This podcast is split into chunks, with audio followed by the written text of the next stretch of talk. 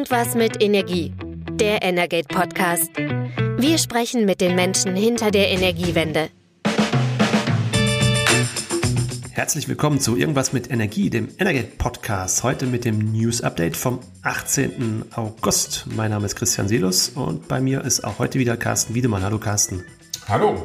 Carsten, in der letzten Woche haben wir noch drüber spekuliert, ähm, wie sich die Gasumlage genauer gesagt eigentlich die Gasbeschaffungsumlage entwickeln wird. Ähm, ich weiß gar nicht mehr, welche Werte wir ähm, äh, ins Spiel gebracht haben, aber mittlerweile ist es bekannt, wo sie rausgekommen ist ähm, und du weißt genaueres dazu. Genau, also ich kann sagen, dass ich auf jeden Fall daneben lag. Sie liegt jetzt bei 2,419 Cent pro verbrauchter Kilowattstunde Gas und das Wirtschaftsministerium hatte vorab ja gesagt, Sie hatten so eine, einen Rahmen angegeben, der ging bis an die 5 Cent, ich glaube von 1 Cent, also sie liegen jetzt so ungefähr in der Mitte davon. Äh, genau, genau, also insofern ist es jetzt dann, äh, wenn man so will, halb so schlimm. Ähm, ist natürlich äh, trotzdem noch relativ viel, aber vielleicht erklärt man noch mal, ähm, wofür die eigentlich da ist, diese, diese Gasumlage oder Gasbeschaffungsumlage. Ähm, die Gasimporteure haben ja jetzt im Moment das Problem, dass sie äh, Gas zu hohen Kosten nachkaufen müssen am Markt zu sehr hohen Preisen. Das ist nämlich gerade sehr teuer, äh, weil sie ihren Kunden ja bestimmte Gaslieferungen zugesagt haben zu einem gewissen Preis.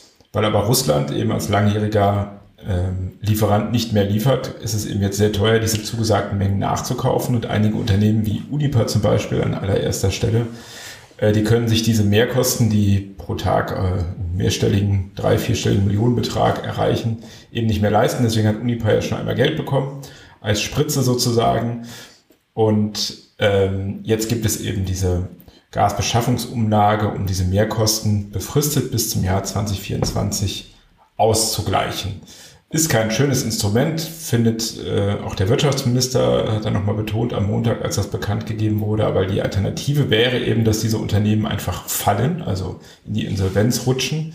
Und das wäre dann eben, ja, so ein Lehman Brothers äh, Moment wie seinerzeit bei der Finanzkrise. Dann fallen auch die unter weiteren Unternehmen in der Kette und dann gibt es auch kein Gas mehr. Also die Alternative, wenn man das nicht macht, ähm, äh, ist eine genauso Bedrohung für die Gasversorgung.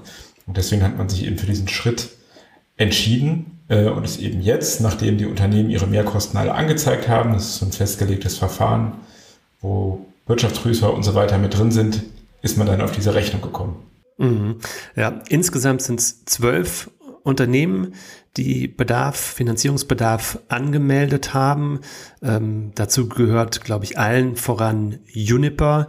Ähm, die haben in dieser Woche auch ähm, Halbjahreszahlen vorgelegt und die sind ähm, ja, relativ düster. Die haben einen Milliardenverlust hinnehmen müssen im ersten Halbjahr. Dazu gehören aber auch andere Gasimporteure wie VNG und, und EWE. Ähm, insgesamt also zwölf Unternehmen. Manche gehören nicht dazu. Die haben es ähm, gesagt, sie ähm, melden keinen Bedarf an. Dazu gehört unter anderem RWE ähm, auch Shell, die in Deutschland aktiv sind im, im Gasgeschäft, im Gasimport, haben ähm, vorab schon vermeldet, dass sie keine Kosten anmelden werden, die dann in die Gasumlage einfließen. Genau. Ähm, da, die haben eben sehr gute Zahlen vorgelegt, vor allem RWE, und das wäre dann wohl auch öffentlich nicht so gut gekommen, wenn man dann eben zeitgleich diese, diese Umlage noch erhebt. Ähm, die hatten aber auch in der Beschaffung eben auch nicht das gleiche Problem, was ähm, Unipa hat. Äh, was bei der Gasumlage weiterhin noch unklar ist, das sind so ein bisschen die Konstruktionsfehler. Ähm, was passiert mit der Fernwärme? Also mehr als die Hälfte der Fernwärme in Deutschland wird eben über Gas erzeugt und äh, die Branchenvertreter da sagen eben, ja, wir müssen aber auch diese Umlage bekommen, sonst bleiben wir eben auf den Kosten sitzen. Die werden aber im Moment als Endverbraucher einfach ähm, betrachtet, eben nicht als ähm, Gasimporteure und deswegen können sie im Moment diese Umlage noch nicht erheben. Äh, das Wirtschaftsministerium weiß das auch. Ähm, ist jetzt unklar, wie das weitergeht. Das Wirtschaftsministerium argumentiert, dass einige dieser Versorger die Kosten schon weitergeben könnten. Da gibt es gewisse Klauseln. Ob das in jedem Fall geht, das ist noch unklar. Das wird geprüft. Auch bei sogenannten Festpreisverträgen ist es wohl auch nicht so ganz klar, ob die alle ähm, in die Umlage reingehen können oder eben nicht. Das sind eben noch Kundengruppen, die könnten im Nachhinein reinrutschen und was ich mich jetzt immer frage und leider auch noch keine Antwort darauf bekommen habe, auch trotz mehrfacher Nachfrage, ob dann vielleicht die Umlage auch nochmal sinkt, wenn man jetzt feststellt, okay, es rücken einfach noch 100, 200.000 mehr Verbraucher da hinein, dann ist der Kreis derer, die ähm, die Zahlen ja größer, dann müsste die Umlage eigentlich auch sinken. Das sind aus meiner Sicht auf jeden Fall noch so ein paar wichtige Fragen, die auf jeden Fall bald geklärt werden müssten. Ähm, klar ist aber, dass das nicht die einzige Umlage ist, die auf den Gaspreis kommt, denn das wissen wir jetzt ja auch seit heute.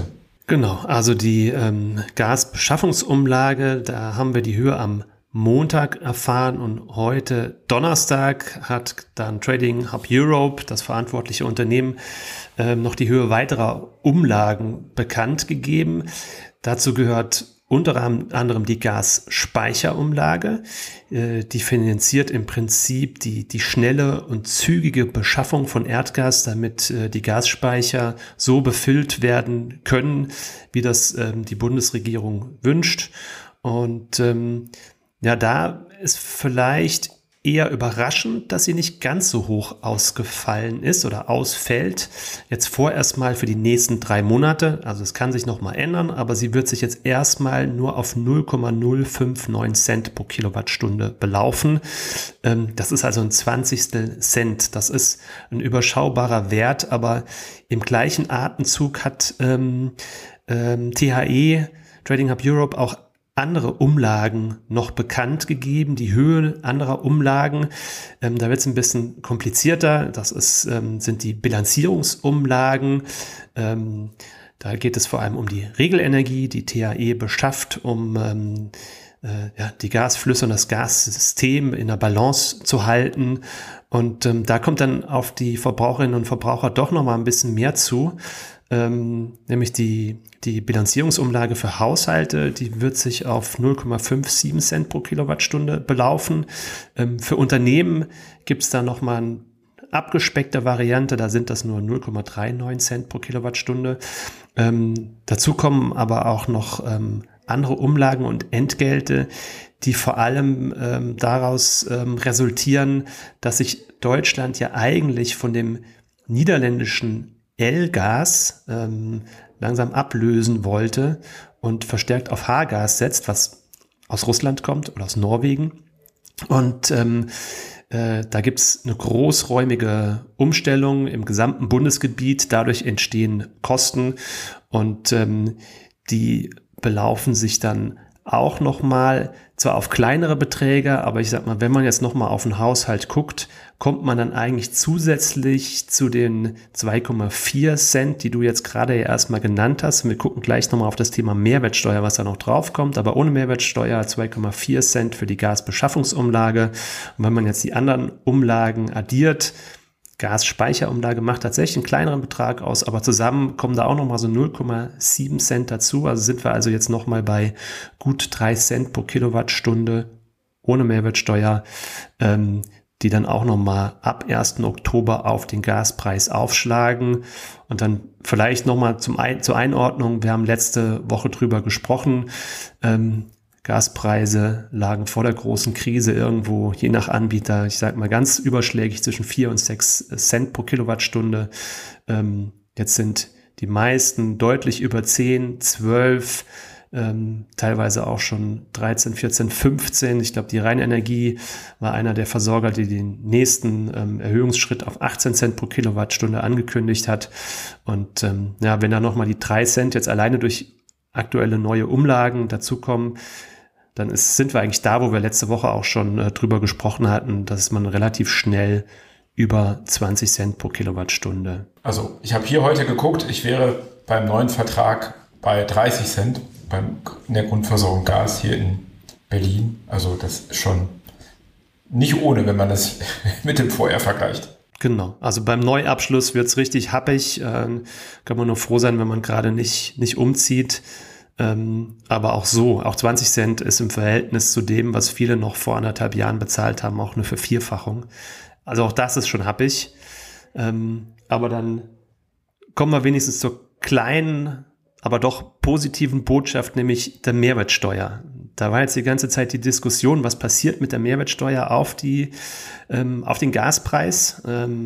Bundesfinanzminister ähm, Lindner hat in, in Brüssel angefragt oder ein Ansinnen vorgetragen, ob es denn möglich sei, ähm, eine Ausnahme von der europäischen Mehrwertsteuerrichtlinie zu erhalten, ähm, dass auf die Gasumlage keine Mehrwertsteuer ähm, erhoben wird. Und ähm, das wurde verneint aus Brüssel. Aber jetzt kommt es zu einer anderen Lösung. Genau. Also man kann sich jetzt im Nachhinein fragen, warum Lindner diesen Brief überhaupt geschrieben hat. Denn wenn er sich in seinem Ressort auskennt, hätte er, ups, da fällt schon das Mikro um, sich wahrscheinlich denken können, dass äh, diese Ausnahme sozusagen nur die Mehrwertsteuer auf die Gasumlage nicht zu erheben, dass es gar nicht möglich ist. Dem war dann ja auch so die Antwort. Und ähm, es war aber der Bundesregierung, das hat sie jetzt so oft gesagt, ähm, klar, sie muss das machen, sie will nicht von diesen Zusatzumlagen durch Steuereinnahmen profitieren. Das wird jetzt auch nicht so sein, denn heute hat sich äh, der Bundeskanzler dann der Öffentlichkeit gezeigt und hat eben oder hat mitgeteilt, dass die Bundesregierung die Mehrwertsteuer auf den Gasverbrauch generell senkt, und zwar von 19 Prozent auf 7 Prozent. Das ist, das hat die EU-Kommission jetzt auch noch bestätigt, möglich. Man kann diesen reduzierten Mehrwertsteuersatz ähm, erheben. Wir hatten sowas ja auch schon mal ähm, während der Corona-Pandemie, gab es auch schon mal eine generelle Senkung. Das geht also. Und das ist natürlich dann schon gar nicht so wenig. Also diese Senkung um 12 Prozentpunkte, wenn man so will, das sind schon ein paar hundert Euro pro Jahr. Äh, mehr als 350 Euro können das sein bei jetzt einem Vier-Personen-Haushalt mit 20 Kilowattstunden, so einem Standardhaushalt, in einem Einfamilienhaus vielleicht. Das macht schon was aus und könnte eben sogar mehr sein, so sagt es die Bundesregierung, als äh, die Belastung durch die neuen Umlagen. Ähm, ist war eine notwendige Maßnahme. Die Bundesregierung hatte da auch wenig Spielraum, äh, das nicht zu tun, denn äh, da kamen von überall Forderungen. Die Energiewirtschaft hat das selber gefordert. Äh, die wollten sogar, also BDEW und VKU, die beiden großen Verbände, den Mehrwertsteuer auch senken auf den Strompreis. Das kommt jetzt erstmal nicht. Es wird noch weitere Entlastungen geben. Da muss man schauen. Ähm, es wird das dritte Entlastungspaket kommen, weil es gibt auch schon wieder wie ich finde, jetzt nicht ganz unberechtigte Kritik an diesem Schritt, weil einerseits ähm, ist das wieder so die Gießkanne, das kommt natürlich allen zugute, nicht nur denen, die eh schon wenig Geld haben, sondern davon profitiert ja jeder und eine zielgerichtete Entlastung von jetzt Einkaufs, äh, Einkaufs, äh, einkommensschwachen Haushalten ähm, erreicht man dadurch ja jetzt erstmal nicht. Das ist erstmal eben so eine breite Streuung und da muss man eben gucken, was jetzt noch weiterkommt an Entlastungsmaßnahmen, denn äh, Steigerungen, die Kostensteigerung bei, bei der Energie, die sind ja schon happig, das hat man schon mehrfach besprochen und da muss man eben gucken, was jetzt in so, so einem weiteren Paket einfach ähm, drinsteht. Und ein weiterer Punkt, und das könnte vielleicht auch eine ganz gute Überleitung sein, ähm, Energiepreise, auch wenn sie unangenehm sind, wenn man sie bezahlen muss, haben natürlich auch immer eine gewisse Wirkung. Nämlich die, wenn Strom und Gas teurer ist, dann verbraucht man auch weniger davon. Das wird jetzt natürlich so ein bisschen verwischt, dieser Sparanreiz in gewissem Umfang. Und wir dürfen nicht vergessen, wir müssen einfach den Gasverbrauch runterregeln. Ungefähr 20 Prozent, sagt die Bundesregierung, um diese Gasmangellage, und zwar die Situation, in der dann Klaus Müller, also der Präsident der Bundesnetzagentur, entscheidet, wer Gas bekommt, zu vermeiden. Ja, und da sind wir aber jetzt noch nicht. Ja, also vielleicht da nochmal der, der kleine, kleine Einschub. Ähm, es gibt ähm, ja, eine das muss man vielleicht sowieso nochmal sagen, einen Gedanken zurück.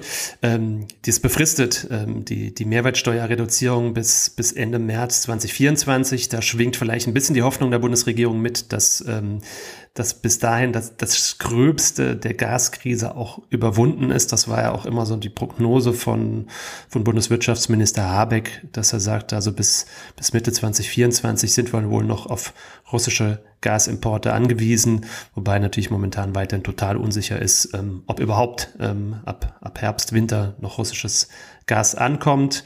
Ähm, aber du hast ja auch den, den Preiseffekt und die Preiswirkung angesprochen. Das soll ja auch natürlich zu einem reduzierten ähm, Gasverbrauch führen. Und äh, ganz aktuell hat sich das Analysehaus Enervis gemeldet und hat einfach mal geguckt, was bedeutet das eigentlich für den, für den Strompreis und den Strommarkt. Ähm, die gehen natürlich davon aus, ähm, dass sich äh, auch die Stromkosten erhöhen durch den erhöhten Gaspreis, weil ja immer noch ein, ein gewisser Anteil Erdgas in den Strommarkt geht, zur, zur Verstromung in, in Gaskraftwerken. Ähm, die glauben aber tatsächlich auch, dass jetzt diese Erhöhung der Gaspreise ähm, auch da einen Effekt haben wird und, und Erdgas weiter aus dem Markt rausdrängt, aus dem Strommarkt. Und ähm, die haben jetzt erstmal durchgerechnet, dass sie ähm, 12 Terawattstunden ähm, da rechnen Sie damit, dass, dass der äh, Gasbedarf im, im Stromerzeugungsmarkt dann sinkt. Und das ist schon auch eine, eine nennenswerte Zahl, wenn man überlegt, dass, dass wir jährlich so rund 600 Terawattstunden erzeugen. Könnte da natürlich ein, ein Effekt sein, aber das ist natürlich nicht alles. Ja, wir haben auch schon bei uns drüber geschrieben, dass viele davon ausgehen, dass durch ein Rückfahren der Gasverstromung maximal ein Prozent des Gasbedarfs in Deutschland ähm, ähm, aus dem Markt genommen werden könnte. Ähm, gibt noch weitere Maßnahmen und ähm, auch da gab es ja Ankündigungen der Regierung. Und da hat Minister Habeck am, am Wochenende was vorgelegt. Du hast drüber geschrieben, was uns da erwartet. Die, die Überschrift war, glaube ich, kalte, kalte Pools und weniger Licht. Und dunkle Denkmäler, genau. Ähm, genau, also ähm, das ist sozusagen der Bereich, der auch schon in dem Energiesicherungsgesetz vorgesehen war, dass man eben auch auf der Verbrauchsseite was tut. Da kann die Bundesregierung natürlich immer neben Appellen jetzt nicht ganz so viel machen, außer in öffentlichen Gebäuden, also wo sie sozusagen Einfluss hat. Deswegen ist das auch sozusagen der erste Schritt dieser Verordnung in öffentlichen Gebäuden mehr zu tun. Ein Beispiel ist eben sozusagen, dass keine Räume mehr beheizt werden sollen wie Flure äh, oder so Gemeinschaftsräume, ähm, sondern eben nur noch die Büros und da auch die Betriebstemperatur 19 Grad sozusagen als, als Schwellwert. Durchlauferhitzer sollen nach Möglichkeit verboten werden, also die sehr äh, stromintensiv sind in öffentlichen Gebäuden. Ähm, Ausnahmen gelten dann da immer für ähm, Schulen zum Beispiel und auch für äh, Krankenhäuser in öffentlicher Hand, da, da soll das nicht gelten. Aber eben für Verwaltungsgebäude als Beispiel kennt man ja, da sind oft lange Flure, wo eben Heizungen rumstehen, die im Nirvana irgendwo ihre Wärme abgeben ins Nirvana. Ähm, für Privathaushalte gibt es auch ein paar paar kleinere Pillen, wenn man das so nennen darf, die man schlucken muss. Also Pools, Indoor-Pools, ja vor allem Winter, die sollen eben nicht mehr beheizt werden dürfen. Ähm, wie das kontrolliert wird, darüber kann man dann sich so Gedanken machen. Ob dann das Ordnungsamt rumgeht und mal kurz mit der Badehose das Wasser testet, weiß man nicht so genau. Ähm, soll, gilt auf jeden Fall ein Verbot, erstmal für sechs Monate äh, ab Oktober. Ist auch eine Maßnahme, auch sollen so Denkmäler in öffentlicher Hand sollen eben nachts nicht mehr bestrahlt werden. Reklametafeln, die man so kennt, sollen nachts auch nicht mehr beleuchtet werden. In Spanien gelten solche Maßnahmen ja schon. Und man hofft eben auch mit weiteren Sparappellen, also eine Sache ist auch, dass eben alle Haushalte angeschrieben werden sollen und über ihren Energieverbrauch informiert werden, was die Kosten und was man eben tun kann, um zu sparen. Ich habe so einen Brief noch nicht bekommen, ist vielleicht wirkungsvoller, als wenn man irgendwo ein Plakat sieht, äh, wir sind Energiewechsler oder diese Kampagne lautet. Ähm, und davon erhofft sich die Bundesregierung, dass eben jetzt ein bis zwei Prozent damit nochmal gespart werden können. Das Ziel ist eben 20 Prozent äh, in der kommenden Heizperiode. Ähm, die Reduktion in der Stromerzeugung könnte sogar so ein bisschen mehr bringen. Da rechnet das Wirtschaftsministerium so drei bis fünf Prozent. Also wenn man Gas in der Stromerzeugung ersetzt, da wo das geht. Und es ist halt immer noch ein relativ großer Bereich, fünf bis zehn Prozent äh, müssen trotzdem noch bei Wohnen, Büros und in der Industrie erbracht werden, also sprich durch freiwillige Maßnahmen. Ähm, der Gasverbrauch ist schon was gesunken, das kann man auch feststellen, allein durch sozusagen hohe Preise und die Diskussion darum, aber es fehlt eben noch ein bisschen was, ähm, um so eine Gasmangellage zu verhindern. Aber eben dieses Verordnungspaket was für sechs Monate erstmal gelten soll, also bis zum Ende der Heizperiode, ist eben ein, ein weiterer Baustein, wenn man so will. Ja, ganz interessant ist, dass es ja auch im Kreise der Energiewirtschaft auch Forderungen gab, die Politik müsse jetzt mit einer Energiesparkampagne vorangehen ähm, und ähm, einen lauten Appell an die Bevölkerung richten, dass dass ähm, es wirklich ganz wichtig ist, Energie einzusparen. Ähm, du hast es aber gerade selber angesprochen, aus dem Kreise der Energiewirtschaft muss man ganz ehrlich sagen, dürfte der Appell durchaus auch etwas lauter werden, weil, also du hast ähm, von deinem Versorgungsunternehmen noch nichts gehört. Ähm, auch ich habe noch nichts gehört. Und ähm, Klaus Müller, der Präsident der Bundesnetzagentur, hat sich jetzt gerade in einem Interview geäußert und, und hat gesagt, er hat die Bitte an die Energieversorgungsunternehmen gerichtet, wenn sie doch Preiserhöhungen mitteilen, was sie ja machen müssen, ähm, dann mögen sie doch bitte auch ähm, Empfehlungen ähm, zum, zur Reduzierung des Gasverbrauchs ähm, gleich, gleich mitschicken. Und ähm, ich habe tatsächlich gestern auch noch mal äh, in, in meinen Kommunikationsverlauf mit meinen Versorgungsunternehmen geguckt und habe auch gesehen, da kam eigentlich nichts. Ähm, da kann man durchaus auch nochmal an die Unternehmen appellieren, da tätig zu werden und ähm, ja, verschiedene Kanäle zu nutzen. Ähm, da ist definitiv noch Luft, Luft nach oben. Genau, es richtet sich in dem Fall ja nicht nur an die Energieversorger, sondern wie in meinem Fall in puncto Wärme ist es dann auch der Vermieter, äh, weil der eben bei zentraler Heizung ja das über die Nebenkostenabrechnung macht und das ist sogar auch Teil dieser Energiesparverordnung, die richtet sich eben auch an Vermieter, die sollen eben auch ihre Mieter darüber informieren äh, und sollten auch ein Interesse daran haben, denn wenn man sich vorstellt, dass äh, die Preise so steigen, äh, dann ein, jemand die Nebenkostenrechnung einfach nicht mehr bezahlen kann, dann bleibt auch das äh, vermietende Wohnungsunternehmen auf den Kosten sinken. Das ist sicherlich ein Thema, was in den kommenden Monaten oder dann eben im nächsten Jahr, wenn die Abrechnungen für dieses Jahr kommen, noch ein Thema sein wird. Aber auch das ist wohl sicher, alle Einsparungen reichen nicht ähm, wenn es nicht gleichzeitig auch neue Energiequellen gibt, ähm, was wir jetzt in den letzten Tagen gehört haben. Neues Gas aus Katar wird eher nicht ankommen in Deutschland. Da war der Knicks von Minister Habeck ähm, in Katar wohl eher unnütz. Auch andernorts ist es eher schwierig. Also auch Norwegen zum ähm, Beispiel kann Norwegen mehr liefern.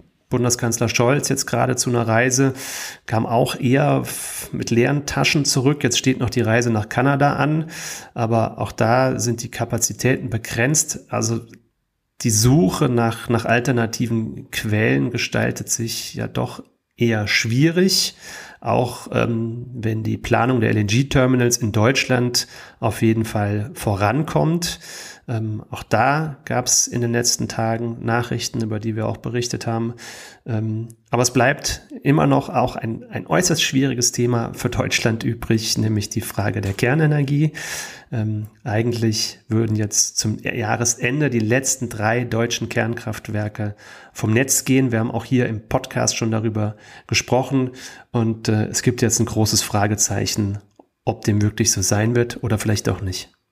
Genau, und es scheint eine gewisse Nervosität auf jeden Fall im Wirtschaftsministerium vorzuherrschen, denn die haben vorgestern noch äh, abends dann sehr schnell ein Dementi versandt, weil ein Medium hatte gemeldet, man sei sich jetzt einig in puncto Laufzeitverlängerung äh, für diese drei Kernkraftwerke äh, in Deutschland. Das wurde dann aber sehr schnell dementiert. Es läuft eben gerade so ein Stresstest ähm, den die Netzbetreiber äh, machen, ein weiterer. Einen ersten gab es schon im Frühjahr und das Ergebnis soll sozusagen, dieses Stresstest, der ja noch läuft, soll dann äh, sozusagen die Entscheidung, was man macht, äh, soll die Grundlage dafür bilden. Aber der ist eben noch, der letzte hat acht Wochen gedauert. Man weiß nicht so genau. Also demnächst sozusagen wird dann da ein Ergebnis ähm, stehen.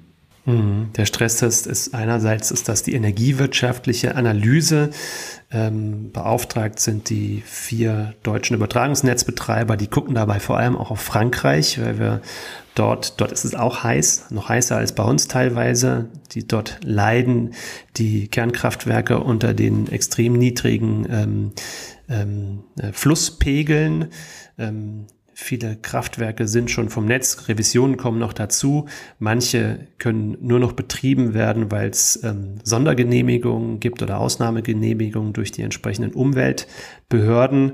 Ähm, auch da gab es jetzt jüngst gerade bei uns eine Meldung, könnte auch schwierig werden bei uns. Wir haben bei den Betreibern nachgefragt, bei den drei deutschen Kernkraftwerken, die noch da sind, ist das jetzt erstmal nicht der Fall. Ähm, Im Winter wollen wir hoffen, dass sich dieses Problem mit, den, mit dem Flusswasser ohnehin auch, auch wieder löst. Und dann werden wir natürlich sehen, wie die, wie die Analyse ausgeht, denn es sind ja nicht nur energiewirtschaftliche Fragen, die dahinter stehen, ob man die, die Laufzeiten der Kernkraftwerke verlängert. Ähm, da stehen auch ganz viele Genehmigungsfragen dahinter, also juristische Fragen und eben auch technische Fragen, ähm, wenn es äh, um die Brennstoffbeschaffung geht. Verschiedene Szenarien stehen im Raum. Also aus der FDP kommt ja die Forderung, genauso wie aus der Union, die, die Kernkraftwerke bis 2024 mindestens weiterlaufen zu lassen. Ähm, wir haben auch hier im Podcast schon drüber gesprochen, dass es bei den Grünen man vermutet eine leichte Öffnung gibt, dass man sagt, okay, bis März 23 können wir uns das noch vorstellen. Ähm, und ähm, ja, ist weiterhin offen. Was, der, was die Quelle dieser Nachricht war, dass es da womöglich schon eine Tendenz gibt, auf jeden Fall die, die Kraftwerke noch ein bisschen länger am Netz laufen zu lassen. Da kann man nur drüber spekulieren. Wie gesagt, die Übertragungsnetzbetreiber sind dabei zu rechnen. Vielleicht hat da schon mal der einer einen kleinen, kleinen Wink gegeben, wo es hingeht. Ähm, März 23 kann ich mir sehr gut vorstellen, weil es verhältnismäßig unproblematisch ist.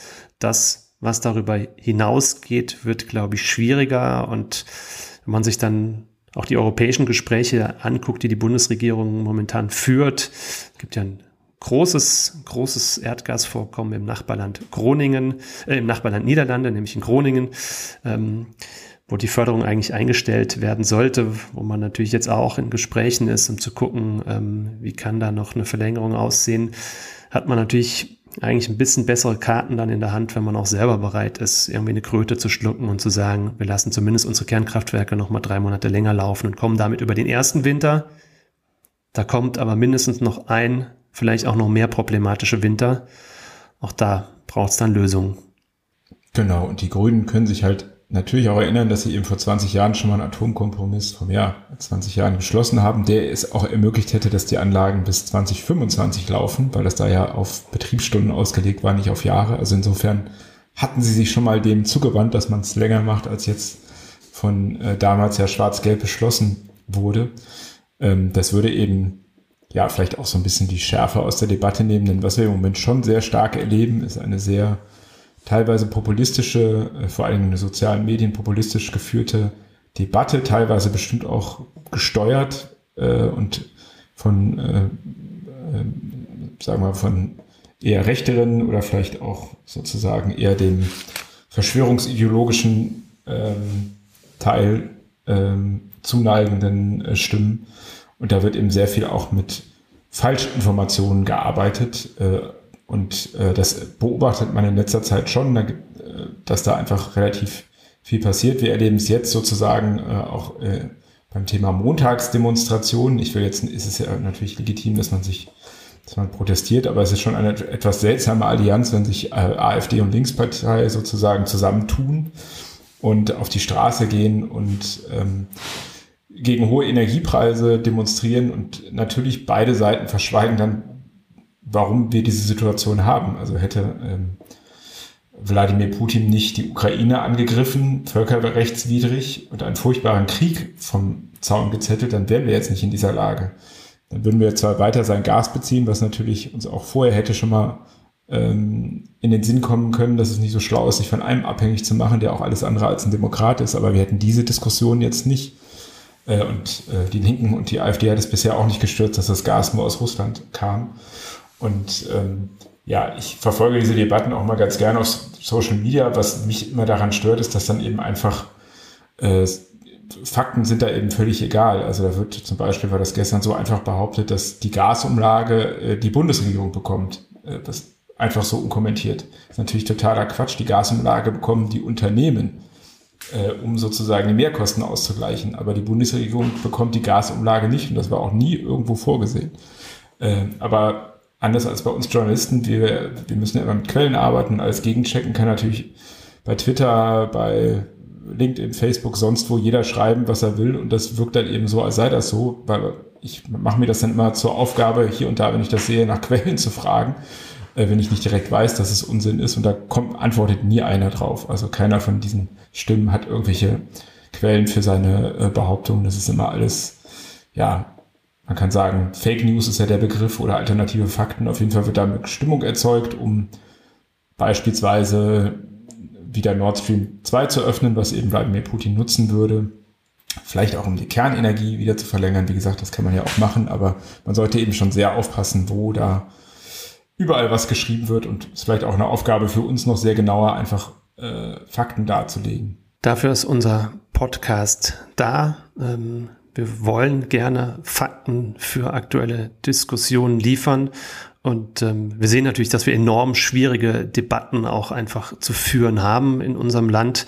Ähm, und ähm, da ist es natürlich vollkommen berechtigt, dass es ganz unterschiedliche Sichtweisen auf die Themen gibt. Aber ähm, wichtig ist doch, dass man irgendwie sich auf Basis zumindest von bestimmten Fakten bewegt, was dann leider nicht oft nicht der Fall ist. Aber wir bemühen uns hier zumindest auch in unserem Podcast beim Thema Energie ein paar Fakten zu liefern. 40 Grad. Ja, aber vielleicht werden uns im Winter auch noch Tage begegnen, wo wir uns wünschen würden, wir hätten an unseren Schreibtischen vielleicht zwei, drei Grad mehr. Also das ähm, kann sein, ja.